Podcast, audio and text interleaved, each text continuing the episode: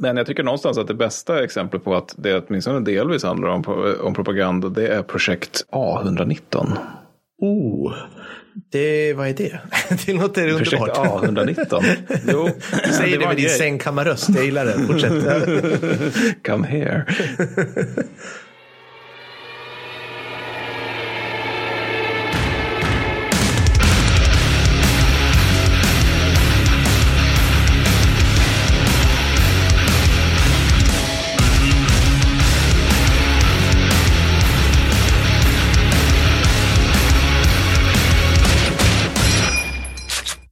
Välkommen till framtiden, fantastiska, vackra, snygga lyssnare. Och framförallt er patrons, välkomna. Mattis, mm. vi pratar om framtiden i två bemärkelser. Okay. Ja, dels, och det här är det roliga som vi kommer till sen. Ja. Dels ska vi prata om det som verkligen var katten, potatis, hetaste trenden, kommande generationens frälsning. Mm. Och ja, som vi kommer till. 60-talets TikTok kan man alltså, kalla det. Ja, precis. Liksom, det började bli hett redan så 52 och sen bara, pi, sen bara blir det helt banana. Ni, ni kommer förstå vad vi pratar om. Mm. Och dels så är det fortfarande ett rätt nytt år 2022. Tycker mm. vi också. Ja, det tycker jag. Det tycker jag ändå. Eh, jag fick inte så här, uh, where are we now in future movies? Mm. Och då är vi 2022 utspelas Soylent Green. Ja, det var någon snubbe mm. som DMade som det också på Insta. Ja, så vi ska börja Precis. äta människor. Vi ska börja äta människor och bli, se ut som Charles Heston, tror jag. Så att alla, det är ungefär det. Det, ja, det, det var spoiler alert på Soylent Green. Ja, men det vet väl alla. Ja, ja alltså jag vet inte. Vi ska ju ja. ligga i som fan nu, för att jag kollade, jag såg också att typ så här, Event Horizon mm. utspelar sig 2040. Och det är typ så här, ja vi ska ha haft intergalaktisk rymdresor i typ så här 30 år innan och bygga rymdskepp som en kilometer. Ja. Vi får ligga i. Ja, vi har ett tag kvar till 40K i varje fall. Vi får jobba ja. på de där stora flygande katedralerna med så här 200 centimeters pjäser och liknande som vevas oh. för hand. Alltså jävla vackert. Oh, Men du Mattis, vad ja. var det nya svarta för det militärindustriella etablissemanget på 1950-talet? Jo, men det som var det nya svarta, eller det som vi tidigare kallade för 50-60-talets svar på TikTok, det mm. var, säger eh, Boomer Mattis, jag vet inte vad TikTok är. det var kärnvapen. Total atomic annihilation, the rebuilding of this great nation of ours may fall to you. Ja, det var det. Stämmer bra. och vi har pratat om kärnvapen tidigare. Vi pratade om det i avsnitt 11. Mm. Och eh, jag hoppas att vi inte ska upprepa oss mycket där. Nej. Jag hoppas om inte annat att det var länge sedan avsnitt 11. Att ingen kommer ihåg avsnitt, avsnitt 11. Det är fucking avsnitt Precis. 60. Jag, de kanske inte, jag, jag har insett att det kanske inte är så att de lyssnar på alla avsnitten. Vilket ju är liksom så min narcissism som förutsätter. Det är klart att lyssna på varje visdomsord skriver ner och antecknar. Ja, precis. Så vi ska prata, men då pratar vi om den strategiska användningen av kärnvapen och ja. framförallt då slarvandet med ja. det. Medan nu ska vi prata om eh, kärnvapen som man, man försökt använda i fredliga syften och i eh, taktiska syften. Precis, precis. Det blir lite krig också kan man säga, men, men ja, mindre, mindre laddningar och inte så mycket kulsprutor. Så vi bli kulspruta här. mycket viktigt. Ja, men det stämmer. Jag har lite shoutouts. Yeah. Framförallt en. Och det här är roligt. Alltså Mattis, eh, som mm. du, som liksom, från ditt Bamse-vänsterhåll så vet mm. ju du att Twitter är fullt av liksom eh, alkoholiserade rasister och rasistiska alkoholister ungefär. Mm. mm. Hög, höga för höga. Ja, ja liksom, precis. Som, Men då ska jag mm. berätta för dig att så är det inte. Allt är liksom Aha, inte personangrepp på foliata. För jag hade nämligen, jag ställde en fråga, för så här möpig är jag. Det här vet ju inte ens du mm. om mig. Men jag kan liksom få för mig okay, så här. Okay. Varför, var, eller nej, det börjar till och med så här. Jag ramlar över en amerikansk rapport skriven av Rand eh, Think Tank på mm, mm, typ 2012 som säger så här, vi bor, så här, det här är anledningen till att man ska ha minst nio pers i sina skyttegrupper så här, överlag. Just det. Ja. ja. Och jag, bara, jag ställer frågan på Twitter, varför har Sverige antingen sex eller åtta? Mm. Och jag, alltså jag får liksom, alltså i princip hela försvarstwitter bara, Alltså jag får så jävla mycket så här smarta resonemang och vinklar på det här av så här otroligt diskussionssugna officerare. Liksom. Mm. Så det är egentligen bara en, så här, jag vill bara skicka tillbaka en så här love bomb kärlek till allt det. Oh. Jag kunde liksom, det blev så mycket, jag kunde liksom inte hålla koll på all, alla trådar. Och, och jag blir dummare och dummare ju, ju mer kloka argument folk kommer. Men jag, får, jag, fick inte svar riktigt. Så det här är fortfarande någonting jag kanske bara typ typ Asperger ner mig. Vi får se. Ja. Men stort tack. Alltså det där är lustigt för att, för att du är mycket bättre på det där med att liksom använda sociala medier så som man ska göra det. Så man ställer frågor medan jag mer håller ett anförande på Instagram. Och sen så tycker jag att... Ja, Ja, bra. klart. Ja, men så här, du är lite mer så här, ta emot min visdom. Det, det, ja, men jag Ja, gillar men, det. jag vet inte, det kan nog upplevas som det i värsta fall, men ja, så kan det väl vara.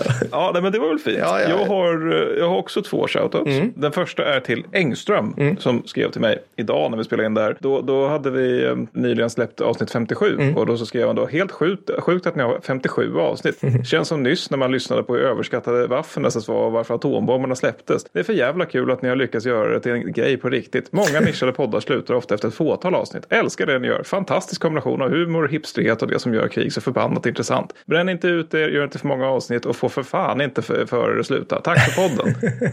och det var väldigt fint. fint, sagt. sagt. Och, och det, det är också, jag håller med. Det, jag, det här med att vi spelar in avsnitt 60 är ganska bisarrt faktiskt. Ja, det är det. Det är, det är många avsnitt. Det är faktiskt börjar riktigt få många lite- avsnitt. Jag har inte den där järnkollen på liksom att det är precis det avsnittet vi som pratade om slagskepp eller liknande. Nej, nej.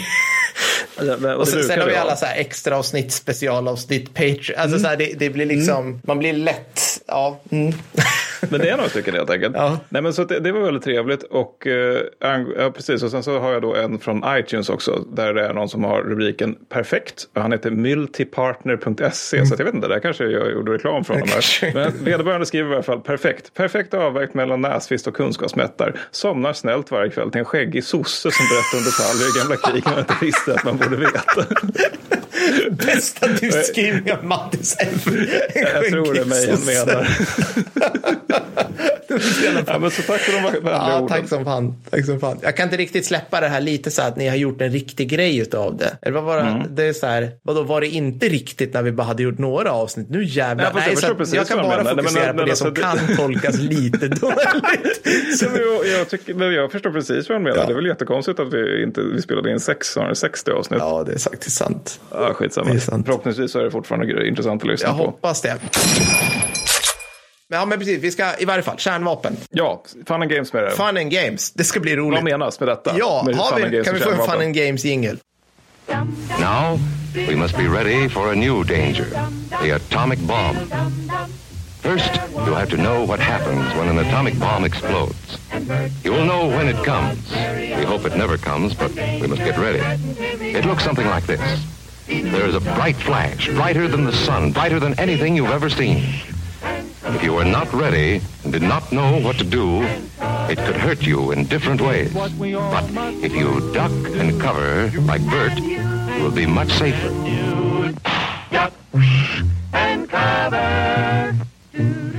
Tack så mycket. Men jag tänker så här, att när, när många tänker på kärnvapen så tänker de svampmoln plus bombplan plus ICBMs likhetstecken kärnvapen. Ja. Och det är där vi kommer in med det här avsnittet. Ja. För vi har glädjande nyheter, kära lyssnare. Det finns mera sätt. Det finns så Kärnvapen har många. haft många spridda användningsområden. Eller försökt användningsområden inte minst. Och, och det här var ju det du var inne på, att det mycket av det här är ju naturligtvis från 50-talet. För att det gifte sig väldigt väl med den här liksom framstegsvurmen man hade. Liksom framsteg med stort F. Liksom moderniteten var ett gott i sig. Allting nytt var bra. Att man var nytt, ergo var det bra. Alltså lite egentligen om man tänker efter, slog det mig nu att, eller inte slog mig inte nu, men, men, men skitsamma. Det är lite, lite grann som nästan motsatsen till vår tid. Ja, jag förstår. Jag för, det, det är typ så här som att, ja men idag är allting så jäkla farligt på något vis. Alltså så här, det, det är typ så här, ja, ja men exakt. Alltså, jag, blir, jag blir lite trött egentligen. Alltså det, dels är jag ju, som som någon form av pöbelhöger jobbig så är jag såklart så här, släng, släng på alla, eller det är inte ens pöbel, jag hatar att det ska, klart vi ska ha kärnkraft, det verkar som att det funkar. Plus att, eh, välkommen till Politikpodden, jag heter Per, jag, jag representerar. Ja. Nej, men, eh, förlåt, men jag menar liksom, det, det är som att allting är så sjukt farligt. Det är typ så här, nej men vi kan inte skruva upp solcellspaneler för tänk om någon snubblar när de är på taket och ramlar ner från sin villa. Mm. Men det är typ den känslan man har. Ja, men det där är den där klassiska uppdelningen man brukar prata om mellan den grön-gröna rörelsen och den rödgröna rörelsen. Där de grön-gröna oroar sig för olika grodor som kan utrotas, när, man, utrotas när man utvinner liksom olika ädelmetaller som man ska göra elbilsbatterier av. Den rödgröna är mer så här, kärnkraftverk, Solparker, bra, kör det. Kör över alla naturreservat. Men, men det där kommer lite från ett, men även det här med liksom att idag så kopplar vi ju via Sigmund Bauman moderniteten till förintelsen. Just det. Och framsteget till, eftersom det inte varit möjligt, utan det här mo- moderna industrisamhället. Mm. Liksom, och eh, liksom framsteget till klimatkatastrofen Mm. som vi eventuellt, eller som vi befinner oss i. Så att, men på 50-talet så är det, det finns ju ingenting av det här, utan det är bara, oj, de här bomberna smällde två städer i Japan. Vad bra! Vad är problemet med det? det var, liksom, vi var i krig, så var det. Och det är jättebra. Och nu får vi kärnkraft och det är typ magiskt. This is uranium. The atom has opened a vast new horizon to the world. In hunting uranium, luck favors the amateur. Many families spend their weekends prospecting. This spare time hobby has proved extremely profitable because uranium is a hundred times more plentiful than gold and has been found in most of the 48 states. Och det är lite av en generalisering, men det finns ju också en poäng. För jag menar, betänk hur många superhjältar som skapas under 50-60-talet som blir utsatt för radioaktiv, så här, oklar radioaktivitet. Ja. Alltså, det är liksom allt så här, radioaktiva spindlar, gammastrålar för eh, Hulken. Och ko- konsekvensen för det här är superkrafter och ära snarare än cancer och död. Inte leukemi. Liksom. Peter Parker tappar inte allt hår och blir steril. det blir grim, det blir så här när Thomas Alfredsson sp- gör nästa. Spiderman-film. Liksom. Det grimdark-versionen av det här. Men, men, men sen tror jag också att man hade liksom lite en känsla av att man ville testa lite. Liksom, och säga att det här vapnet är nytt och vad kan vi få ut av det? Och resultatet av vad man fick ut av det stort är satans massa nedlusade områden av radioaktivitet och eh, stora bomber som raderar städer och jävligt mycket lite. Men det finns gott om idéer för alternativa användningsområden om man säger så. It is vital to the national defense and to health and industry. Ja, och alltså för att dra en liknelse idag. Idag kommer nu, nu pratar vi om liksom autonoma vapensystem, drönare och allting liknande. Och liksom ryggmärgsreaktionen hos alla, alltså inklusive soldater på något vis, är så här, vad fan vad läskigt att det, det kommer robotar bestämma vem som ska dö. Ja, du vet, fan vad läskigt. Man borde säga så här, vad bra. Eller USAs armé, vi vet kommer säga så här, vad bra, nu behöver vi inte skytte längre. Nej, men det- det är alltid steg ett när USA gör något nytt. precis. Men liksom, någon borde dra det så här, ja men kan inte det här betyda att våra snubbar dör, alltså färre av våra snubbar dör? För det var ju också en del av kärnvapen. Alltså nu, Japp. nu slipper vi långa utdragna krig där faktiskt människor, fler människor dör än som bara dör i det här vackra svampmolnet som sprider framtidens ljus över fiendens lemlästade land. Nej men liksom, förstår jag? Ja, ja visst, visst. Ja, men det, de hade ju samma tankar om bombflyget på 20-talet. Alltså 1921 så var det någon snubbe som hette italienare Mm. Ja, som hette Duett. italienarna, det är alltid för om- så jävla... Det är alltid de som är föregångsmän. Alltså, han, han, han såg liksom de här, så här dubbeldäckarna som hade under första världskriget Mm. som gjorde av trä och tyg och bara det här är ett massförstörelsevapen. eh, Verkligen trä och tyg, gick i 40 kilometer i timmen. ja, men, men, jag tänkte liksom att om, om, vi, om vi bara har många sådana så kommer, kommer de liksom kunna ta sig in på fiendens område och så kommer de kunna via brand, spräng och gasbomber bekriga fiendens civilbefolkningar. Och då kommer det kriget vara över eftersom ingen kommer vilja stå ut med det där. Och sen så liksom fortsatte man med den tanken under mellankrigstiden och tänkte sig liksom att nästa världskrig kommer vara Harmageddon. Och det blev det också, fast via bomber, alltså via bombplanen. Så. Precis. Och det var ju liksom lite samma idé där på något sätt. Att man skulle ha ett ko- kort fruktansvärt krig men det skulle också vara kort. I och för sig väldigt massa döda kvinnor och Ja. barn i det fallet. Precis. Nej, så att, så att det är deppigt. Vi, nu ska vi försöka vara lite peppiga. Ja, det gör det. Vi ska peppa till det här med kärnvapen. igen. Ja. Det, det är Kickstory-poddens eh, relativt officiella linje att vi för en kärnvapenbemyldrande zon i Sverige. Nej, vad heter det? Kärnvapenberikad zon, så ska vi säga. Just Såklart. det, just det, just det. Ja, nej, men, alltså, men ska jag börja med de amerikanska projekten? ja, exakt. Ja, nej, men då, då så gott folk, då är det så här att man har haft flera tankar om hur man skulle kunna göra, använda kärnvapen på olika sätt för att liksom inte ta bort städer utan göra civila grejer, alltså bra saker i fredstid Jo. som skulle hjälpa samhället i stort. Och eh, här tänker jag faktiskt att vi ska börja med nutid, för år 2017, är du med på det här Per? Nu, nu blir det väldigt mycket ny, nutid. Ja, precis. Jag tänkte så här, Matte. Jag zoomade ur för jag tänkte nu kommer Mattis prata om 50-talet i tre kvart. Nej. Nej, men år 2017 så, så skedde så var det ett litet event på Fejan. Ja. Och det här var då eventet Vi som vill skjuta med eldhandvapen mot orkanen Irma som var på väg mot Florida.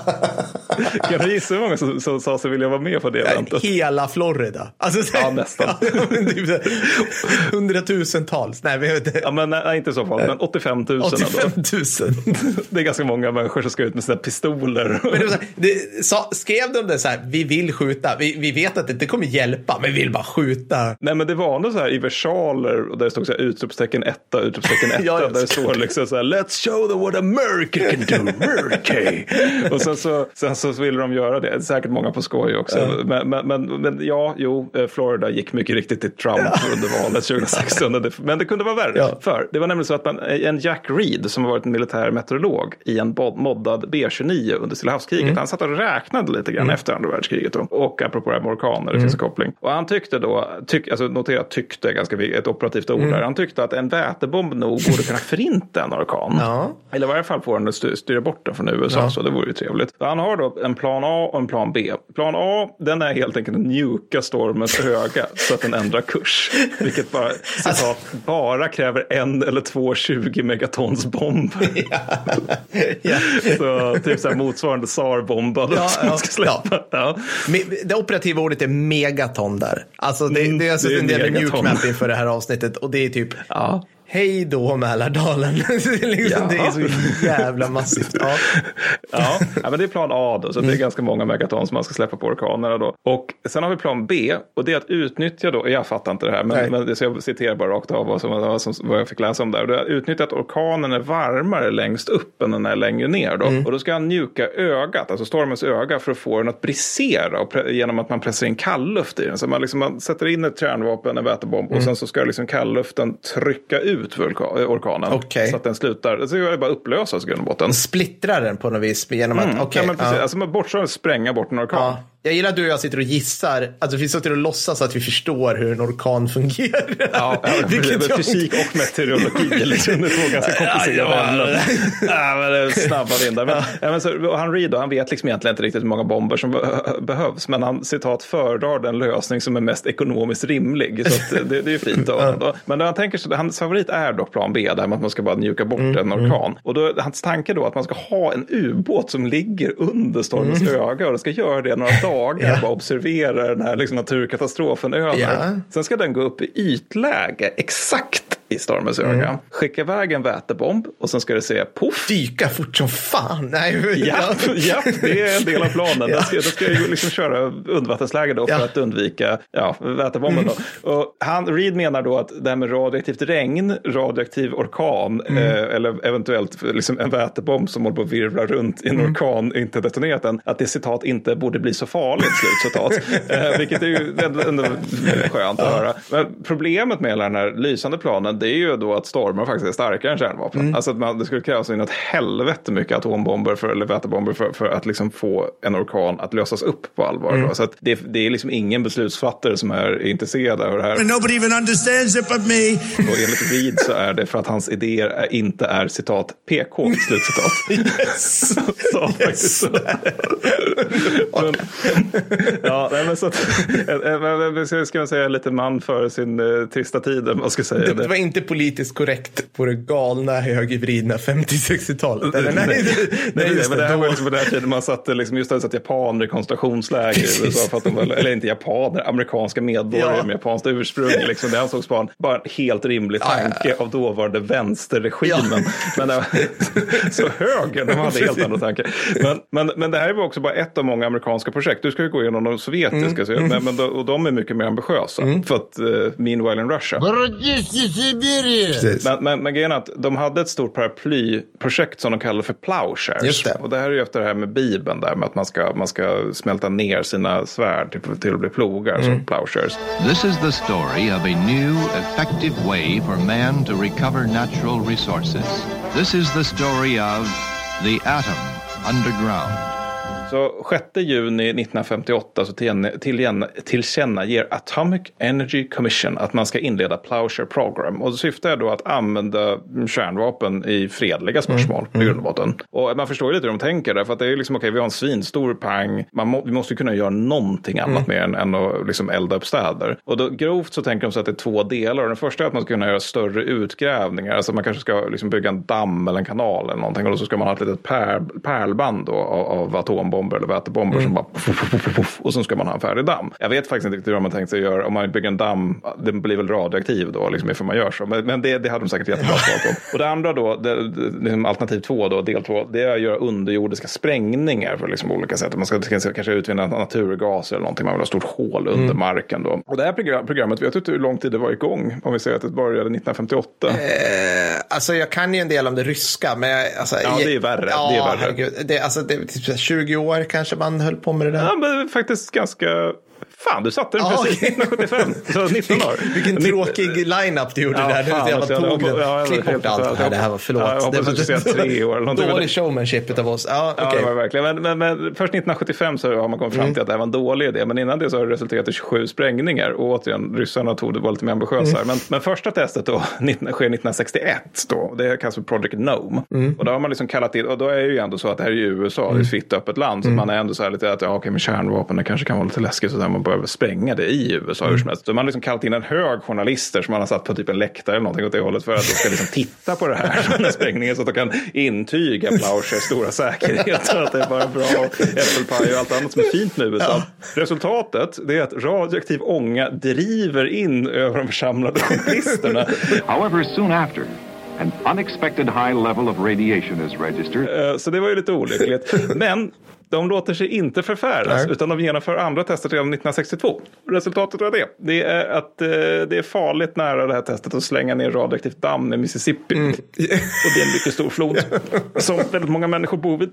Så det kunde ha gått fel, men det gick inte fel som tur var. Och de här missödena tonas ju naturligtvis ner liksom ganska ordentligt Mm. så. Alltså Man skyller på typ kommunister under den här tiden. Mm. Och blir egentligen offentligt kända först när man lägger ner hela programmet. Alltså, vilket påminner ganska mycket om det här vi snackade om vidriga experiment för en massa avsnitt sedan. Ja. Alltså det här med att man hade de här Desert Rock-övningarna. Det var ju liksom typ samma grej. Alltså att låt, låt soldater öva i radioaktivt kontaminerad miljö. Och först så här, liksom, när de börjar få cancer 20-30 år senare då så säger man ja, nej, men det kanske inte var så stor säkerhet. men orsaken i grund och botten till att allting går snett med det här det är att man hela tiden använder alldeles för stora bomber. Alltså det är lite grann som när vi snackar om tidigare svenska jaktflyget eller jetflyget. Att det är liksom ny teknologi som man, man liksom förstår inte riktigt fullt ut hur mycket som händer om man detonerar några megaton under marken. Nej. Ja, nej. Men så det är amerikanernas fredliga försök. Ja, vi ryssarna. Alltså beskedligt och mysigt tänker jag direkt när jag ser det här. Gud, alltså så här, det, det stora delen av ryska befolkningen skulle älska att vara de här journalisterna på läktarna för att bara så här, suga i sig lite så här, my, lite mysigt radioaktivt. Nej, okej. Så, det sovjetiska programmet heter så här, program nummer sju, Nuclear Explosions for the National Economy. Bra. Vilket är ett bra jävla namn. Och det här tycker jag, alltså det här får mig att börja så här, bli allergisk mot den här USAs Tourettes av att ge allt, alla sina grejer, ofta är det töntigt, så här, operations something awesome. Alltså så här, sluta, sluta. Vad ger, säg så här, operation nummer, eller så här, program sju. Eller, eller skriv vad det är, eller bli helt tokig. Man blir i och för sig lite in, intresserad av vad kan pro- program 5 vara för någonting. Då? Om det var, här var det med kärnvapen, vad var det? Var det biologiska stridsmedel då? Eller var det? Nej men typ, typ, alltså program 6 var också kärnvapen för fredliga ändamål. Men det är inte Ja, det typ lika stort. Alltså, och som du var inne på så är det, liksom, det, det är uppdelat på en del sektorer som man, liksom, man vill få fram. Mm. Men allt som allt så resulterar det här i ungefär 156 mysiga kärndetonationer. och det är för att man ser om man, man, kan, man, kan man skapa dammar, kanaler, sjöar, hamnar och för gruvdriften bland annat skaka fram diamanter. Mm. Vi kommer med till det. Och så att det här det börjar egentligen liksom rätt tidigt för att man, man börjar direkt nästan, alltså den här första smällen liksom på början av 50-talet om jag minns det här rätt. Och, då, och den, man börjar bra. Liksom. Man börjar på 140 kiloton. Herrejävlar. Because why not? Liksom. och det är liksom inte riktigt så kontrollerat som man tänkte sig. För det radioaktiva molnet från den här smällen i centrala Kazakstan driver in över Japan som är 500 mil därifrån. Och Japan, Japan? blir så här, sluta! Ja, liksom, sluta! Men- men USA bara, "Ih, lägg av! Så liksom. I så här, eh, oskuldsfull fråga. Det är väl också ett antal länder mellan Kazakstan och Japan. Och 500 mil, jag har mätt skiten. Så de, det- de, det- de fick liksom... Ja, Ja, så det kom upp lite radioaktivt ja, damm där. Liksom. Man har också så här, typ Atomic Lake i Kazakstan har man något som heter nu. Mm. På, som övrigt på grund av liksom Sovjetunionens. Nej, det har ingenting med det. Alltså på grund av liksom diktaturer, republiker och korruption har man inget säkerhetsstängsel runt det här. Så det finns liksom sådana här dark tourism-människor som åker dit och simmar i den här Nej. sjön. Jo. Okej. Alltså som, som bara är där och äter fisk därifrån för att Okej, de, jag det- vet inte, vill som- ha blodcancer eller något. det är ju. Darwin fast på turistnivå. Liksom, Ja, men det är så. Men, men det är lite, jag har försökt, min del av det här avsnittet, jag kommer försöka liksom beskriva ungefär hur, hur feta de här explosionerna var. Mm. Så att sjön som man då smällde i, den har en diameter på 408 meter och, och är 100 meter djup. Just det. det. är mycket. Ja, alltså det är mycket. mycket- Det är riktigt mycket. Ja. Det är liksom, ja, och anledningen till att man gjorde det, man ville dämma för den närbelägna Chaganfloden så att det inte skulle svämma, eller dämma för, man ville ha ett utlopp till den så att den inte skulle svämma, svämma över under typ så här regnsäsongen eller vad fan nu Kazakstan har för någonting. Men skit i det, det alltså, side note, den här smällen då, Chagan-testet efter, som heter det efter floden. Alltså, den skedde i något som heter Semipalatinsk testområde i Kazakstan. Ja. Det här är liksom ett gigantiskt område där så här kommunisterna med mysfarbrorn Beria i spetsen, alltså obs, Beria var inte mysig. Nej, nej. Liksom, Stalin de- kallade honom för våran Himmler, slutcitat. Ja, ja, exakt. Vilket så jävla o... Alltså, då, han kommer dit i slutet av 40-talet och bara, här bor ingen. Här kan vi dra på med våra bomber, säger han. Medan han på riktigt så här, sparkar undan en kazakisk gumma som vallar sina får, ignorerar byn till vänster om honom, alternativt de här nomadstammarna som har använt området. Så att de säger så här, de drar liksom på så här härligt Berlinkonferensens sätt bara, här är ett 18 000 kvadratkilometer stort område gud. där vi bara tänker rocka loss. Ja, då, det måste ju lysa i mörkret idag. Eller, ja, eller- typ så. ja. Alltså, uppskattningsvis så drabbades alltså 1,5 miljoner människor direkt av olika typer av strålning från det här området. Just det. Just det. Det, det är liksom, det, det är så här tummen och pekfingret. För att liksom, det, det var ju inte så att så här, kommunisterna brydde sig Nej, nej. Alltså, överhuvudtaget. Nej. Jag menar, de har ju förgiftat, alltså allt det här är ju typ dö- Alltså det, det är liksom, det, det, ja, så att de smällde av allt de kunde få. Och man vet inte, man har ingen aning hur många liksom, dödsoffer, missbildningar och allt sånt där som, som den här skiten har lämnat efter sig. Men allt för världskommunisten. Just det. Såklart. Lägg in internationalen.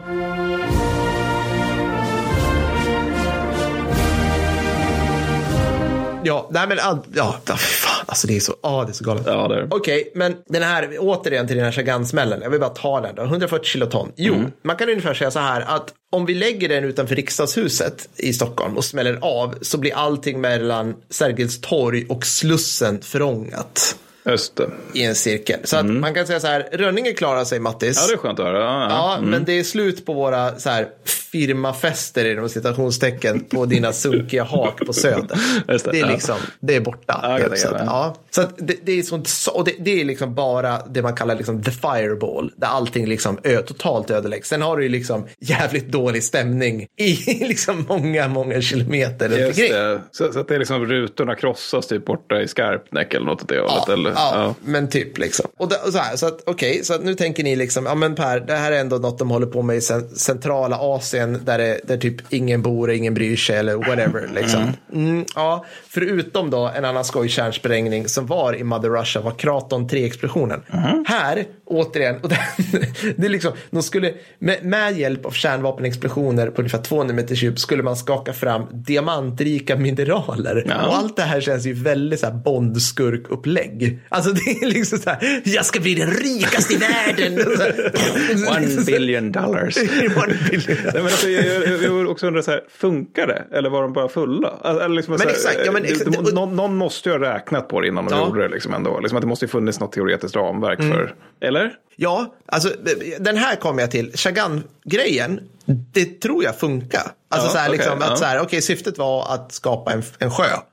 Alltså liksom finns en, sjö där nu. avrinningssjö, typ. Och det finns en sjö där. Den Atomic. Lake heter den. Ja. Den, den lyser i mörkret. Och så här, Simpson-fisken är där med tre ögon. Alltså det är liksom, antar jag, jag vet inte liksom. Mm. Men den här då, Kraton 3-explosionen, den var så här att, här var det liksom att vi testar den här i typ det mest tätbefolkade delen av Ryssland. Alltså så här, det. den, det här sker så här fyra mil, eller inte fyra mil, men liksom skitnära Moskva. Mm. Skitnära är typ 20 mil nordöst om Moskva. Det bor rätt mycket folk där. Alltså det, det är det de kallar European Russia. Liksom. Det är typ, men det är fan vet jag, tätbefolkat som Polen. Jag har ingen aning. Skitsamma. Nej, men det är där typ, typ där folk bor i Ryssland. Alltså, Exakt, det är det som är dagar är Ryssland. Resten är ju liksom träd. Typ så. Och olika gruvdistrikt. Ja, typ så. Det finns inget annat. Vodka. Det är liksom, nej. Så istället då, så, så där valde man att smälla en mycket, mycket mindre kärnladdning. Ja, man la den liksom under, man la den under massa sediment. Så man liksom, ja men okej, nu, nu har vi kontrollerat här. Mm. Vi tror att det här kommer funka. Så vi smäller av den här. Det som händer då, att istället för att liksom få upp de här alltså, diamanterna då, som man skulle fixa utav det här, så trycker man istället upp vatten. Alltså man, man förgiftar vattnet och liksom, för det, det låg tydligen vatten över det här äh, sedimentet. Alltså gud, vi kan inget om geologi heller. Alltså den, den podden är, vi ber om ursäkt för allt. Alla är arga på oss. Ja. precis. Men i varje fall, så man, det man gjorde var att man, man lyckades kontaminera dricksvattnet i hela regionen. Nej, förlåt, det här, nu, nu klipper allt. Kraton 3-explosionen var inte i, i Ryssland, eller inte i, utanför Moskva, utan det var i Sibirien. Men man lyckades, är så jävla dåligt, man lyckades förgifta dricksvattnet i hela den regionen så att det fortfarande idag innehåller 10 000 gånger mer plutonium än vad som är säkert. Ja, det är mycket plutonium. Men det här var det i Sibirien alltså? Det här var det i Sibirien, så det bor inte så många människor där. Men det är också kul att typ ryska myndigheter har så här, så här mycket plutonium är ändå okej. Vilket är Ryssland LOL, tycker jag. Ja, men man får köpa att man har lite plutonium i dricksvattnet. this button. Det är här, tre gånger högre än vad som är europeisk standard. Eh, Men, Ja, ja, garanterat. men, men, så, det, men så det bor ändå folk här där det här Ja, ja, ja, det, bor, det, det är alltså, ja, ja, absolut. Det är ju liksom dricksvatten för Ja, ja, alltså, bra, säkert 100 000 människor. Jag har ingen aning. Skit, förlåt, nu, Globus 1-smällen 1971. Här, Det var Moskva då? Ja, det här är Moskva. Man drar alltså inte av den djupaste Sibirien, utan man drar av den inom spottavstånd från Ryssland, Rysslands svar på Mississippi-floden eller Rurfloden, det vill säga Volga, som går genom allt som är viktigt i Ryssland. Alltså typ, alltså det är liksom, det, allt rör sig där. Det pro, alltså, så där drar man av. Den explosion var på bara 2,5 kiloton. 2,5 kiloton, återigen, det är av en händelse så är det en passande storlek, passande sprängkraft om MP nu skulle vilja avveckla Bromma flygplats med kringliggande grannskap lite snabbare. Det är liksom precis, täck, precis borta. ja, ja. Liksom. Ja, mycket, det blir tråkigt läge att gå och shoppa i Ulvsunda sen. Men, men ni slipper flygplatsen. Och Henrik Schyffert, bor inte han i Bromma? Nej, Erik, Erik Haag. Ni Han slipper borde- Erik han- Haag också. alltså, det, är två, det är två smällar. Jag vet inte. Men, Ingen aning. men, men, alltså, men, men det, man har ändå grävt ner den här, så det var några raska individer med spadar där antar jag. Som, Det, du har grävt ner den. Så, så att den här var tänkt att få fram lite olja och gas. Mycket av de här är lite oklara. Så här. Vi tror att det var olja och gas här. Vi gräver ner en bit, smäller kärnvapen och sen ska liksom på något olja och gas dyka upp på något vis. Alltså tryck. Okej. Ja. Jag, jag antar att det är någon så här tryckförändring under mark eller något sånt där. Eller också är det bara så här rysk jordmagi eller någonting. Alltså andan Ja, ja. uppstår och man smäller. Schamaner och druider på plats. För att liksom, Baba Yaga, med hjälp Baba av katolska kyrkan. Jag vet inte. Ja, så, men istället så gjorde den att så här, att den, den skapade ett två kilometer i diameter väldigt radioaktivt moln ovanför sprängplatsen. Ja, det var ju olyckligt. I det här tätbefolkade området det. Mm. utanför Moskva. Nära och, som om Volga. detta, ja, precis. och som om detta inte vore nog så gjorde explosionen att en av bifloderna till Volga ändrade sitt lopp. herre och hotade jävlar. att liksom bara, vi tar med all den här radio- radioaktiviteten Åh. ner här till Volga. Åh. Och man låter den sprida mys och missbildning. Åh, fy satan. Alltså, och ryggmärgscancer längs liksom Volga. Så att, så att och där var någonstans, alltså alla de här äh, var ju liksom slut, äh, inte spiken i kistan, men 88 så sa Gorbatjev liksom att okej USA, vi har ju avhandlat det här icke-spridningsavtal. Utan att ni säger någonting om det så slutar vi också med program nummer sju. Just det, att- just det. Men alltså fattar du det? Alltså, du vet, man har haft liksom så här att man har gjort dåligt från sig på jobbet. När Ja, du och jag gör vet. för oss på jobbet så blir det antingen en trist podd eller som är ointressant. Eller också så kanske du tweetar någonting som är dumt eller jag instagrammar någonting som är korkat. Precis, och då, då har man den här känslan i bröstet som att fan också. Alltså man, man får ju Ja. det här liksom lite rysningen så. Ja, Men jag fatta om vet. det är en av for, de sovjetiska forskarna som bara, vi har räknat på det här, ingenting kommer hända. Biflod till Volga för Ja. just nu rinnande död ner till Stalingrad. Eller Ja, Volgograd. men det, det är ofta, alltså, när man läser om de här, det, det, det är flera missöden. Eller egentligen, liksom, alltså, ingen av dem var ju så här ekonomiskt försvarbart, eller liksom försvarbart i liksom påverkan på naturen. För då är liksom, oftast, oftast har problemet varit att du smäller under jorden och så säger du, du säger för åttonde gången i rad, eller för, i, i Rysslands fall då, 154 gånger i rad. Nu kommer ingen radioaktivitet komma upp i marken och radioaktivitet kommer upp i marken. Just det. Mm. Det, är liksom, det är det som händer. Så det är alltid radioaktiviteten som fuckar upp saker och ting, om jag har förstått det rätt. Typiskt, annars hade ju kärnvapen varit perfekta. Liksom. Ja, men det är ju det som är gemensamt både Plowshares och eh, Projekt 7. ja, mm. program 7. Program 7. Det, det är att I båda fallen så kan man göra precis samma grejer fast med konventionella sprängämnen. Mm, exakt. Och då slipper man radioaktiviteten. Och att man kan bo i det här området i liksom imorgon istället för om 130 år. Precis. Precis. Ja, ja. Så att, eh, ja.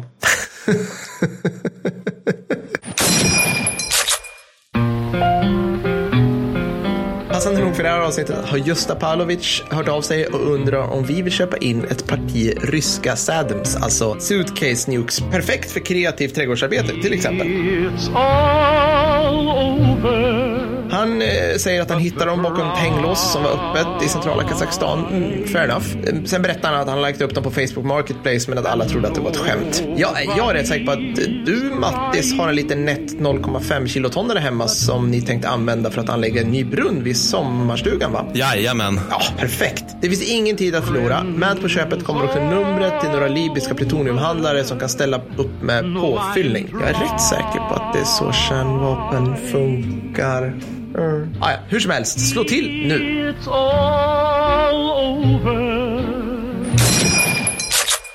Ja, men ska vi ta lite taktiska kärnvapen då? Vi Ja, muntrar upp oss lite. Nu kommer vi an till kriget. då. Ja, men precis. Det här, det, det, vi, vad har vi pratat om hittills? Så här, misslyckade liksom, infrastruktur eller så här, civilingenjörsprojekt. Liksom. Okej, nu har vi testat med kärnvapen. Nu tar vi hit så här, grävmaskiner. Ja, Ja, ja, precis. Ja, men det är det är återigen billigare och enklare och mindre radioaktivitet med en grävmaskin. Liksom. Det, Ja, Men okej, lite precis. taktiska vapen. Jag Ja. tänker börja hårt där med Air 2 Genie. Yeah, det här hör man ju amerikanskt. Det, Det, det, det, hör man. Nej, men det, det är det som du nämnde där med, med att de, de tenderar att döpa sina operationer till snäviga saker. De gör även det med materiell. Liksom. Men, Mm. men den här nämnde jag som hastigast i, i avsnitt 11 när vi pratade om kärnvapen förra gången. Mm, Men, men jag tänkte lägga ut texten här lite grann. För det här är alltså en jaktraket, inte en robot, utan Nej. en raket. Alltså, vi måste bara säga, en robot kan väl typ så följa mål. En raket Ja, den åker den väl bara... styrbar i bästa fall också. Ja, precis. Men det väl exakt, exakt ja, den, den, den följer värmen till exempel. Men raketen den åker iväg dit man har skick, skickat den. Liksom, fast, ja. Tangentens riktning. Liksom. Precis, Ja. så man, det är en rak bana. Så. Det är, så det är en jaktraket då som kom ut förband i USA mot slutet av 1950-talet. Denna jaktraket hade en, eh, en, nu ska vi se här, 1,5 kilotons kärnvapenstridsspets. Ja. ja. Och det låter kanske inte så mycket, det kanske inte låter så farligt, men jag gjorde som du här och kollade på Nukemap vad som händer om man sätter en luftbrisad på 1,5 kiloton placerad över Engelbrekts kyrka i Snyggt. Stockholm.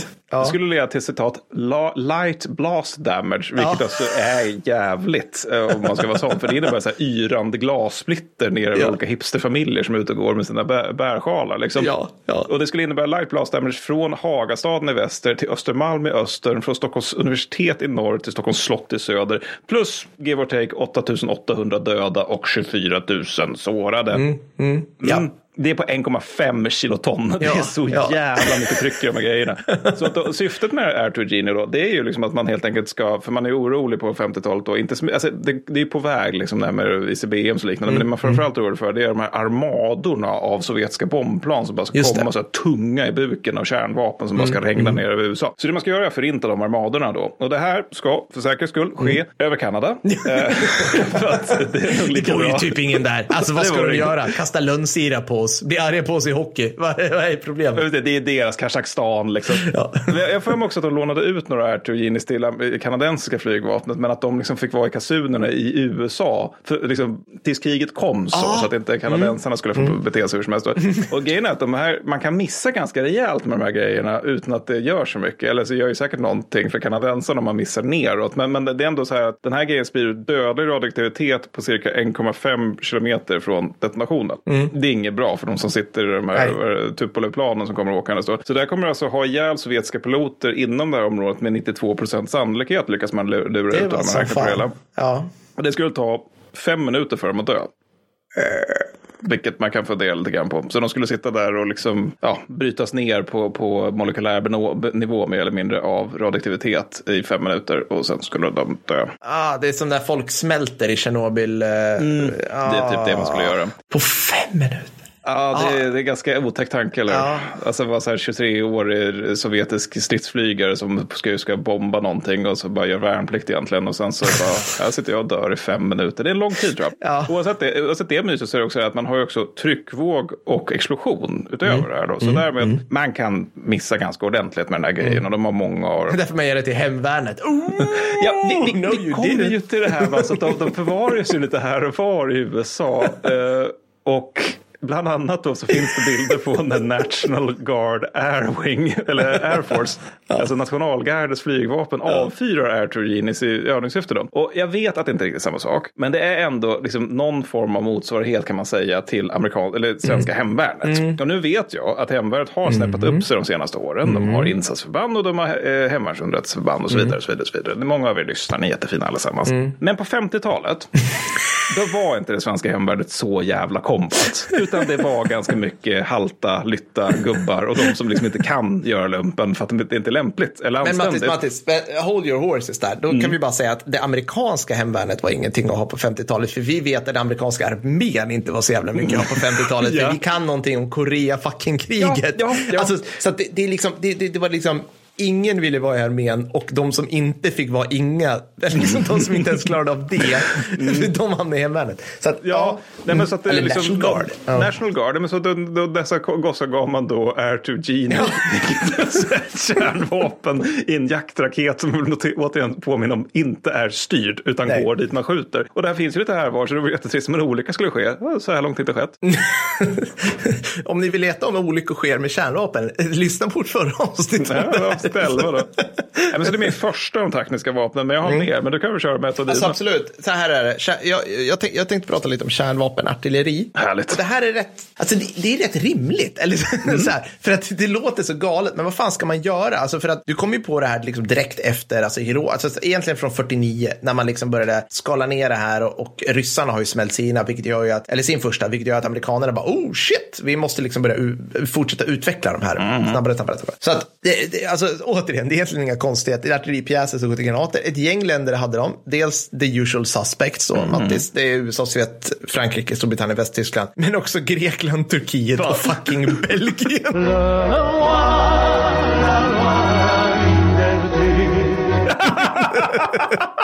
Vadå, det kan, men vadå, det kan de nej, väl nej, inte nej. ha? De, var, nej, de var bara som avfyrare. Vilket, precis som du var inne på, alltså att så i Grekland, då, antar jag, norra ja, Grekland, ja. så står det kasuner. Ja. som USA liksom äger. Alltså de, Ja. det, här, amerikanska ingenjörer kommer dit, bygger de här och säger så här, okej, grabbar, släpp vinbuteljen, ställ ner lacken, nu ska vi prata allvar här. Den här, Ja. så, den här kasunen får ni bara öppna av krig och vi ringer på telefon och ni säger så här, nu ska ni ta fram den här granaten. Och då ska liksom Stavros och eh, Gregorovic, eller vad de heter, Mm. liksom vakna upp från vinbakfyllan och liksom komma på hur man ska ladda sin så här vintage-kanon ifrån, men så här, ifrån liksom belägringen av. Konstantinopel. Liksom. Ja, så, att, eh, så att det här är roligt. Och belgare Ja. också då. Som bara, Belgien är ju bara, ah, jag vet inte vad jag ska säga. Så att, så att det här var liksom su- surrogat. Så man spred de här rätt mycket. Alltså själva granaterna. Mm. Ja. Eh, ryssarna och amerikanerna, de körde först med pangare modell större för att väga projekt- projektilerna. Om man då säger att en vanlig haubits idag Mm. är på 15,5 centimeter som Archer och så liknande. Mm. Då var de här på liksom 20 centimeter uppåt. Just det. Så var rätt feta. Sen kom man på liksom att, så här, ah, men okej, de här, att bygga ett helt nytt artillerisystem för de här suger. För att de artillerisystemen blir gamla fort. Och så, här, så vi har dem bara i, alla bara så här, vi har dem bara i vanliga. Mm. Och då tänkte man inte på att liksom en 20 centimeters skjuter längre än en 15 centimeters. Skitsamma, jag kommer till det. Ja. Ja. Men en grej som dyker upp och biter mig i näsan. Det här kan jag inte riktigt släppa för det är så jävla det är coolt. Det är att USS Iowa, alltså USAs sista slagskepp, kunde Mm. skjuta atomgranater. Det är ganska hardcore. Så att det är verklighetens battlecruiser Yamato Cannon Just det, från just det, Starcraft. Just det, just det. Yamato Cannon Online. Fire.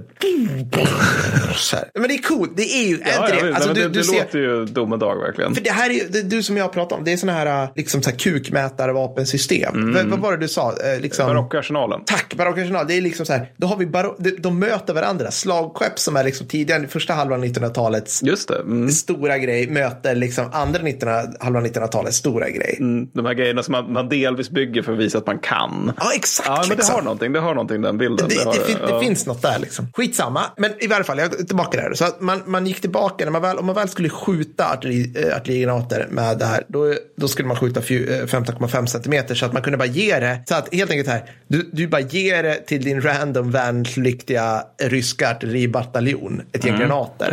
Vågat. Mycket. Om du ska skjuta en av de här en kilotons granaterna kan du få iväg den 17,4 kilometer. Det vill säga, du får ändå stå i Botkyrka. Så långt bort kan du skjuta ifrån om du ska spränga högkvarteret på Lidingövägen. Så Botkyrka, det, det är ju en 17,5 och det, det är inte direkt som att känna i vinden i håret, men nästan. Just det. Du, ja, just det. Ja, mm, Alltså det, det är så här, det är ändå stort, alltså du ser, just det. alltså det är inte svinlångt liksom. Det, det känns inte som ett jättebra system att använda för understödseld till exempel. Nej, det, det är liksom, ving, alltså det måste vara hyfsat nära vingelmån, luft. Ja, nej, nej, det kan, precis, som det blåser lite så får man hela svampmolnet över sig också. ja, ja, och det här är markbrisad som jag räknar på också. Så det är det. Får jag pra- hinner jag prata om David Crockett lite grann, Mattis? Jag har lite om den också. Men jag, kan, får jag prata om kärnvapenminor först? Kör kärnvapenminor. Nu börjar vi närma oss det lolliga, verkligen. Ja, men det är väl någonting som jänkarna hade som heter Atomic Demolitions Munchens. Och det är i praktiken då kärnvapenlandminor. Då. Och de här, de fanns lite här och var i Västtyskland förstås. För att man hade allt härligt i Västtyskland. Och de var försedda med, nu ska vi se, tresiffrigt mekaniskt lås av samma typ Ja. som man låser en cykel med. Så det var liksom nivån på säkerheten kring de här. Och tanken var då att man skulle ha eh, ingenjörssoldater, då, jag tror det var fyra man som skulle konka, in- konka runt på de här grejerna. Och man skulle placera de här liksom i Fulda-gapet, nord-syd-gränsen i Korea och Italien. Och sen så var tanken att man skulle använda, detonera de här då för att ta bort sovjetiska pansarlaviner liksom och skapa radioaktiva barriärer. Men det, och, och bara det är ju liksom ganska imponerande. Alltså, bara- det måste ju varit så stökigt det här ifall det hade blivit ett tredje världskrig då. Liksom att man, okej men nu ska ni iväg och gräva ner en atombomb. Liksom. Det är Ja. er stridsuppgift. Men, men det blir bättre för det finns, för det här är ju ADM då. Och då finns det då också SADM, alltså Special Atomic Demolitions Munchens. Just det. Och det är den alltså, av en man bärbara Ja. varianten. Ja. Den ser ut ungefär som en ryggsäck Ja. eller en hockeytrunk eller något åt det hållet. Och det är liksom så här, jag vill minnas att jag läste att det var lite, alltså det där var tanken att man skulle ha liksom en enskild soldat som gick iväg med den här väskan då, som så ställde den Mm. någonstans och till exempel skulle detonera en bro eller över kanske någon form, eh, stadskärna Mm. eller någonting då på fiendeterritorium. Och sen skulle han ställa in en, en liksom som ett äggklocka mer eller mindre, liksom en tidsinställning. Och sen skulle han gå mycket snabbt därifrån. Mm. och det är lite oklart om han skulle ha fixat det. Det är- Förmodligen inte. Det är lite oklart. Och det är lite lustiga då också att, eh, att natur, det fin, eventuellt så hade ju då även ryssarna SADMs och eventuellt så tappade de bort några efter murens fall. Det hela är lite oklart. Men när det gäller just SADMs och ADMs så var det liksom, eller och för den delen, alltså alla sådana här små taktiska kärnvapen och allt skit som man hade i Västtyskland så var det e, e, nu ska säga, enligt eh, utsago illa bevakade, känsliga för stöld och olåsta. Ja, ja. Vilket är ord man vill ha i samman- sammanhanget kärnvapen. Och när McNamara fick nys om det här då så föll han enligt eget utsago nästan av stolen, slutcitat. Vilket man ju kan förstå. Är det 60-talet? Ja, det måste det vara. Ja, McNamara. det- ja, det är 60-talet, Under ja. Vietnamkriget, just det. Just det. Ja, precis. Det Ja, för- nej, men, så, men, och jag kommer återkomma till både honom och David Crockett. Men lägg ut texten lite grann om David Crockett, för det är världens finaste sak. Det är underbart alltså. Nej men okej, så att den här är, eh, jänkarna de, de sa egentligen så här, vi behöver en liten kärnladdning och den kommer vi använda till allt. Och, så vi kallar den för W54 och vi sätter den på David Crockett, vi bär den, vi har den i våra, alltså vad heter det, artillerigranater och vi, vi kallar den ungefär W58, det finns några olika då, som är mera, men, men det är ungefär den. David Crockett, om ni kommer ihåg nu, liksom det jag sa hur långt man kunde skjuta Botkyrka till, eh, till stan. Mm, David Crockett är typ så här, låt oss nu säga att folk har tagit sitt förnuft till fånga och vi blir av med alla de här tröttsamma mediehipsters som dräller runt och tycker de är gangster, de röker på i Tanto på sommaren. Alltså, de, det. Alltså man bara, man ja. men sluta, försök, alltså gå och sätt dig på en kö. Vad fan är ditt problem liksom? Gräs är inte så spännande. Nej, det är verkligen inte det. Då är David Crockett perfekt. Ja, Det är 0,2 kiloton. Om du sätter det i mitten på Tantolunden, då utraderar du Tantelunden med koloniträdgårdar, parkleken och strandbadet. Perfekt. Tyvärr så missar du Tantelundens husbilscamping. Eh, så, tyvärr. Så, så kan det vara. Men, men du får fan mig vind i håret för att om du bara så här, okej, okay, Mattis, ja, färdig pjäs, okej, okay, mm. eld mot Tantalunden och du bara, hur långt bort är jag? Jo, om du ska ha iväg den här, då, om du ska liksom demaxa iväg projektilen, mm. då måste du ändå stå i midsommarkransen. Mm. Det är vind i håret. Det, det betyder att du har, du, du, har typ så här, du har, de här, du har de här husen på Liljeholmen som skyddar dig mot liksom glassplittret från alltså Tanto. Alltså det är, jäv, det är jävligt nära. Men det där måste man ju ha delat alltså, ut i de här trattbassarna som man tänkte att ni kommer, liksom, ni kommer inte vara till någon nytta när kriget kommer. Nej. Alltså att det är okej okay om vi förlorar er först då. Ja men typ, om ligger vinden åt fel håll då är man ju riktigt stekt. Ja, ja, alltså, bokstavligt och bildligt. Alltså, det är liksom, ja, Svintråkigt. Ja. Så det är Ay Caramba på den, skulle mm, jag vilja mm. påstå. Mm. Sen Saddam, jag gillade, alltså det jag måste bara lägga till det du pratar om där, alltså Suitcase Nukes. Den ser, jag fick fram att den vägde 25 pannor, mm. vilket du kan ge till en eh, relativt genomsnittlig soldat. Mm. På svartvita bilder så ser den rätt exakt ut som en av försvarets grova sovsäckar, du vet, i sin påse. Ja, det har du rätt i. Ja, ja mm. bara väldigt dåligt komprimerad. Mm. Så satt den liksom med så här, det tyckte jag var en, en kul, eh, ja, klipp där. Hur som helst. Eh, den ska kvar. Ja.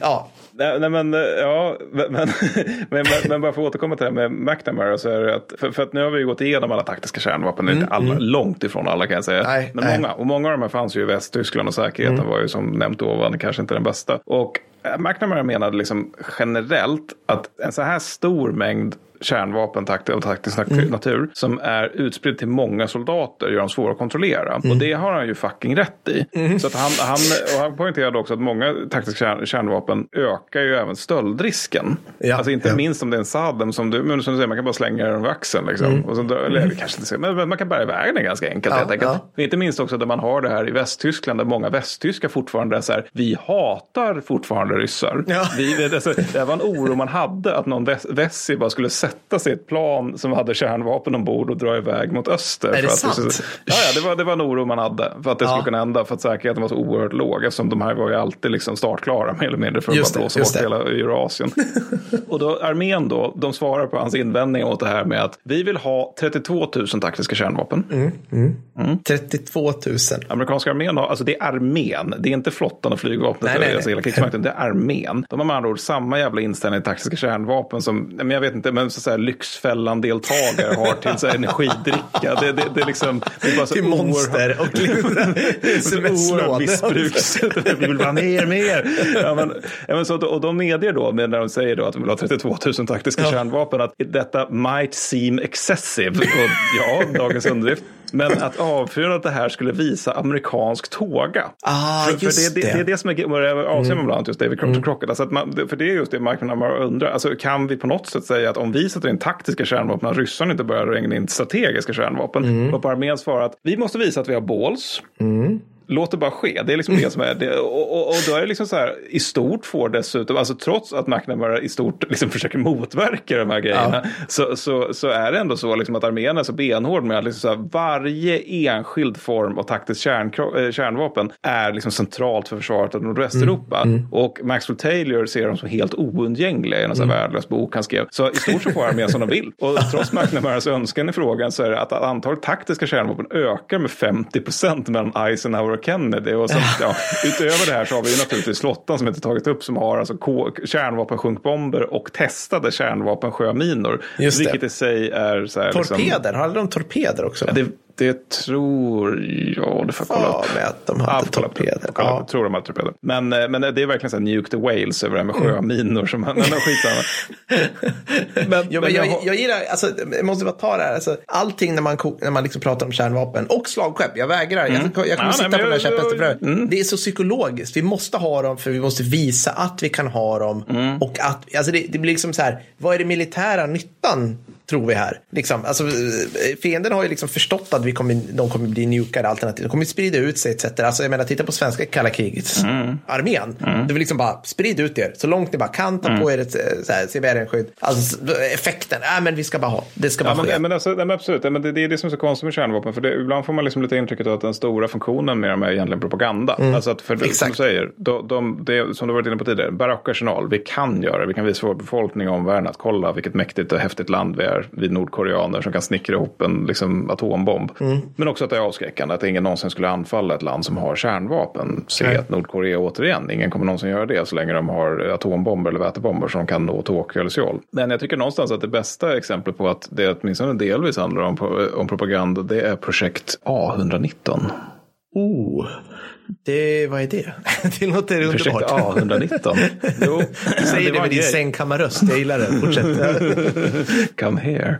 Nej men så här va, det, det var eh, 1957 så hade ryssarna fått upp en grej i luften som heter Sputnik. Mm. Och det här, det här, det, det var jävla ledsen stämning i USA liksom. Nukes in space börjar vi närma oss här. Ja, Ja, spoila inte så mycket. Nej, nej, nej, så att nej. man, man, man, man, eh, man har ju fått upp Sputnik då från ryskt håll. Och Mm, jänkarna känner liksom, okej men då har vi ju typ förlorat space race innan vi har, det ens har inletts. Mm. Liksom. Alltså det är inte vi som ska vara liksom, det civiliserade av de här två mm. imperierna. Så att det, det här leder till massa grejer, bland annat till, stora skolreformer. Jag för mig att det är här första gången man rakt av förbjuder att man ska i amerikansk grundskola lära ut någonting annat än, än evolutionsteorin. För att man, man tittade på skolsystemet och, jag är inte helt säker på så här, så jag har Ah, för mig okej, att man tittade på skolsystemet. Bara, det här var ett så här lite, lite desperado-stämning här, att en del kör Bibeln istället. Nu Ah. måste vi sluta med det, för vi verkar ligga efter Sovjetunionen när det gäller liksom, avancerade kunskaper. Sen fick de ju en liten, liksom, ett litet återfall där under tidigt 2000-tal, men skitsamma. Men en annan konsekvens, det är Alabama. Alabama. Men ett annat resultat av det här med Sputnik det är att året därpå, det vill säga 1958, så får Armor Research Foundation ett litet besök av representanter från amerikanska krigsmakten. Och de representanterna har då frågan med sig om, de, om Armor Research Foundation skulle kunna utreda hur bra en kärnvapendetonation skulle synas på månen. Ja, och det här är då för att jänkarna känner sig lite impotenta nu. Varför de kommer fram till att det är viktigt att njuka månen. Bara för att visa att vi kan. Vi kan också. Vi kan fucking njuka månen. Om vi bara ger oss på fan på det. Vi är en stor nation. Det här är inte en barockarsenal vi har byggt. Vi kan njuka månen. Och dessutom, dessutom Per, Ja. det är viktigt. Ja. Det är viktigt att vi kommer, på, kommer att vi gör det här innan ryssarna gör det. Yes. Kan vi höra Star Sprangled Banner?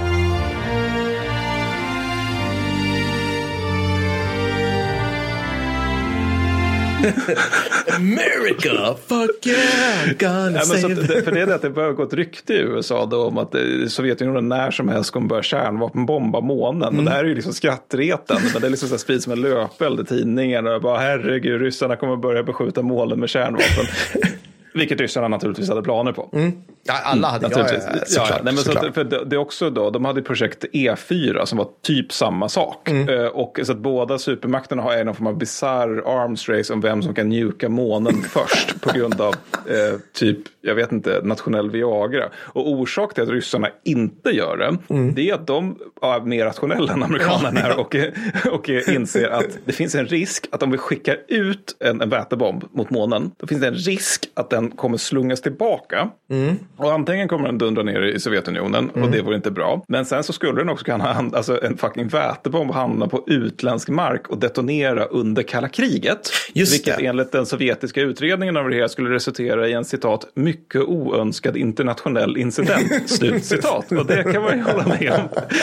Snyggt uttryckt. Så både E4 och A119 skrotades då och i det amerikanska fallet var det eventuellt för att man kom fram till att månen är ju liksom, det är ett vakuum. va? Så att det liksom, det blir inte det där svampmolnet som, som man, man har tänkt sig. Så det Nej. blir liksom inte, det, det, det blir ju en jävla smäll. Ja, för det var det jag funderade på, så här, kan man? Eller du Nej, vet, nej. hur ser det ut? Nej, Kommer jag alltså, se de här, det? Alltså, nu blir jag ju eh, nyfiken. Nej, men de här Armor Research Foundation, det, det, Carl Sagan var bland annat med i det Ja. Eh, Han, de, de kom fram till att, att eh, det, det, det blir en sju helvete smäll, men det blir förmodligen inget svampmoln. Och det är liksom inte riktigt samma sak. Nej, man vill ju ha snabbt. Och det här är typ orsaken till att man inte gjorde det, eventuellt. Det- är kul. Alltså, typ, nu, när vi researchar här, då, då hittar man mycket. Då blir ibland så här, man läser på om en viss grej, kanske på wiki. Och då är det typ så här, bilder från det här är oftast fel. Alltså om du läser dem där så är det oftast fel. För att folk tror att det alltid är så här en svampmål. Medan det egentligen bara smäller en kärnvapen, då är det bara, alltså under jord till exempel. Det, det är under vatten är också eff- effektfullt, fast då smäller de större. Då blir det liksom bara, det, saker och ting bara åker upp i luften. Det är som att bara,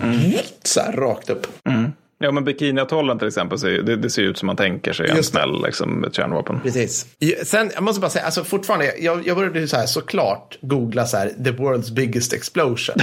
så, så jag ger, om vi, jag vet inte om vi, ska, om vi ska avsluta på den här noten, men en lite så här mörk grej. Om ni är nyfikna på att se hur en 1,2 kilotons laddning skulle påverka en stad, då kan ni googla, för det här har ju spelats in, Beirut-explosionen 2021. Ja, just Den det. är, ja. det är alltså, man har fått det att det är två, strax över 2000 ton ammoniumnitrat som smäller. Mm. Och det är 1,2 kiloton eh, som drar det, av. mm. Och då är det alltså, nej förlåt, 1,1. 1,1. Mm. Och då är det alltså inget, det är inget radioaktivt nedfall. Och det är förmodligen liksom mindre, alltså det är förmodligen mera sekventiell smäll på något vis. Jag vet inte hur jag ska Mm. uttrycka mig. Än om man bara hade pff, alltså smält en, en liksom designad laddning för. Skitsamma, men det är inte så kul. det är det jag vill säga. Det blir inte så jävla bra. Nej. Helt enkelt. Så skulle man Nej, kunna säga. nej, check. Nej, men det tycker jag är ett bra sätt att avsluta den här lite flummiga utläggningen om Fun and Games med kärnvapen. Ja, men det du, blir inte så kul. du, du brukar ju säga så här, vi får inte glömma att det är krigsbrott som gjordes av det här förbandet eller det här är landet sant. och så Nej. fnissar jag ändå. Men då tänkte Ja, jag, men ja. nu kan jag liksom lägga ja, lite nej, men det är bra. Det är bra. Jag gillar det. Tack. Ja, men då så. Ja, och eftersom det här är det nya året en bit in så kan jag säga så här, är du inte Patreon du som lyssnar så blir det för det kommer hända så jäkla feta saker. Jag ska sluta Mm. svära så mycket för jag kom på att mina lillebrorsor lyssnar på det här. Men det De är, de är alltså över 20, typ, men, men det sitter i. Jag tycker att det bara ska svära. Men du har storebrorsansvar. Ja, ja, det har jag. Ja, det har jag faktiskt. Nej, men sen också att de, de, eh, om de blir patroner får de ju förra extra avsnittet som var om svenskar under andra världskriget eller svenska frivilliga under andra världskriget. Ja, precis. Inte Waffen-SS. Nej, nicht Waffen-SS. Utan, alltså det är så tråkigt. Vi ska prata Ja, mer om hur tråkigt det är att prata om att prata om Waffen-SS. Men vad ska vi prata om nästa avsnitt då? Ja, jo Mattis, i nästa avsnitt så ska vi prata om supertungt kavalleri. Ja. Så äntligen, tycker jag, lite grann tillbaka till där vi kan, där ingen kommer säga att vi har så fel för det finns så dåligt källäge. så vi kan sitta mest och hitta på. ja, gud. Nej, men. Men liksom medeltid och bakåt och lite Mm. sånt där. Liksom. Ja, men det tror jag kommer bli coolt. Mm. Jag, jag, tycker det är roligt när vi håller på med de här, de här ämnena som är liksom lite utanför vår comfort zone. Ja. Vilket för sig kärnvapen är också. Men, men det här med liksom medeltid, det, är- det, är- det är lurigt. Det är lurigt. Ja, precis. Jag, jag tycker ändå att vi har lyckats navigera det här avsnittet. Fast det blev mycket mera, Per skulle uppvisa hur lite han kommer ihåg från högstadiekemin, fysik, geografin. liksom, allt det där, liksom, säger ord som sediment, förstår ingenting. liksom. Jag ska snacka pansrade stridselefanter nästa gång. Det Mm. Precis. jag har Och jag ska snacka riddare. Det kommer bli grymt. Bra. Åh, oh, herregud, Mattis. Vi har en grej vi måste meddela. Ja. ja. Det var nämligen så att för över ett år sedan Ja. så satt du och jag och Ja. vi bara, du det här med stretch goals. Mm. Vad vi borde ha stretch goals. Ja, och vi hade typ så här, kanske 50 patrons. Jag vet inte, men vi, vi tänkte vi ville ge folk någonting. Ja, ja. Så låt oss säga att någonstans, alltså tänk om vi kommer upp i så astronomiska tusen patrons. Ja, det är inte tusen, det var, tror jag är 500. Det var kanske 500 och vi bara, det kommer aldrig ske! Omöjligt! Här. Ja. Och vi bara, ja men okej, det, det, det är ju någonting, ja, men vi kan ju dra till med vad som helst. Vi Ja. ska liksom, fan jag, bygga liksom en, ett hus på månen i formation Konrad eller Av Maseratisk. Ja, Maserati, jag har ingen aning, flytta till Dubai, ja men du vet, så här, vi kanske till och med ska ha en livepodd och du bara, ja men skriv in livepodd, det kommer ändå aldrig ske. Sen skedde det. Sen skedde det. Japp. Så att, eh, ni, ni som är Patreons, ni har fått en länk. Jajamän. Där kan ni gå in och eh, köpa en biljett. Köper hur många ni vill känner jag. Ja, hemskt gärna. och, eh, precis. och för er som inte är Patreons, då kommer vi släppa biljetter första mars. Och då får, eftersom ni inte är våra arbetsgivare, så får ni en hundring dyrare än arbetsgivarna. Eller så kan man... man kan vända på det ja, Man kan, kan sälja. Ni, ni som är Patreons, ni får det för en hundring billigare. Precis. Men, eh, och eh, det hela kommer gå av stapeln 3 juni på Skala teatern i Stockholm. Jajamän. Vilket väl är här Henrik Dorsins grej Absolut. också. Ja. alltså gå in och bli patrons nu. För att vi har ju ingen som helst sån här, nej men du får inte bli patrons efter Utan, jag menar, blir man patrons nu Mattis, då, då får man väl den Mm. Ja, billigare. alltså, givet liksom. att om det är medeltung bandmat och kulspruta så får du den hundring Just det. billigare än alla andra. Ja. Sweet. Och vi låter väldigt avslappnade nu och så, men det är för att vi har precis spelat in ett avsnitt. Men vi är svintaggade. Ja, ja, nej, men alltså, alltså vi är typ, vi är typ dödsnervösa redan. Ja. Vi har liksom hypade planer och så vidare. jag kommer bajsa på mig under Ja, liveinspelningen, ja. men så är det ju. Det Ja, kommer bli så. Men jag kommer fånga det. det är vackert. Och bara för att liksom visa att så här, vi står här tillsammans. Det börjar bli så jävla äckligt. Nej, men, men gå- gå in, om ni är patroner, gå in och köp en biljett. Vi vill gärna fylla skala. Ja, precis. Ni har fått mail från Patreon. Är ni inte Patreon, så återigen, patreon.com slash kickstorypodden. Ja. Det finns lite länkar lite överallt. Tack. Tack. Bra, tack för att ni har lyssnat. Vi ses snart, Mattis. Det gör vi. Ha det gött. Hej då. Hej.